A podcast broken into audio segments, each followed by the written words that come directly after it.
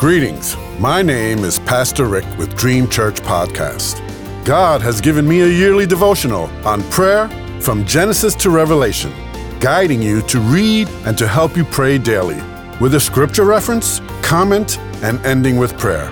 May you be encouraged and walk closer to God, and I invite you to walk with me through this journey. In Jesus' name, amen. Today's scripture reference is for September 26th.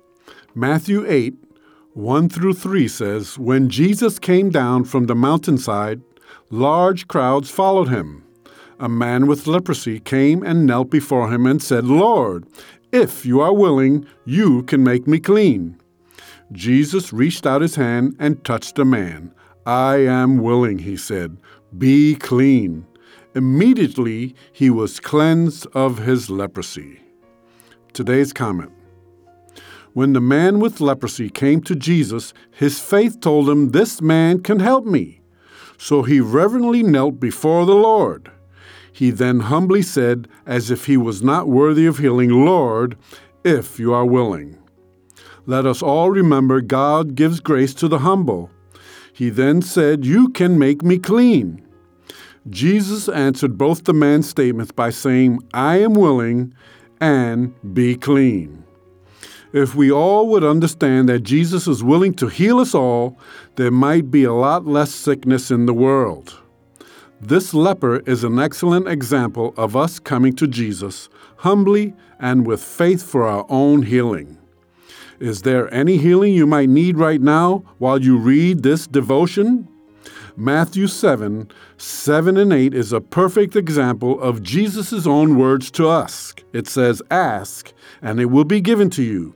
Seek, and you will find. Knock, and the door will be open. For everyone who asks receives. He who seeks finds, and to him who knocks, the door will be opened. We need to be persistent in our faith, like the persistent widow of Luke 18. Matthew 4 and 23 says, Jesus went throughout Galilee, teaching in their synagogues, preaching the good news of the kingdom, and healing every disease and sickness among the people. And God does not change. He honors His word, and He honors our faith. Jesus Christ is the same yesterday and today and forever. Let's pray and rebuke the sickness right now in our bodies. Heavenly Father, in Jesus' name I ask, according to your word, that you give to all who ask and that I would receive what I ask for, because I believe in you and what you have promised. So, in the name of Jesus Christ of Nazareth, be gone, sickness. The Lord rebuke you, sickness. I bind in the name of Jesus all sickness in my body and loose the promise of His word and His Holy Spirit. Be clean, body of mine. Be clean in Jesus' name.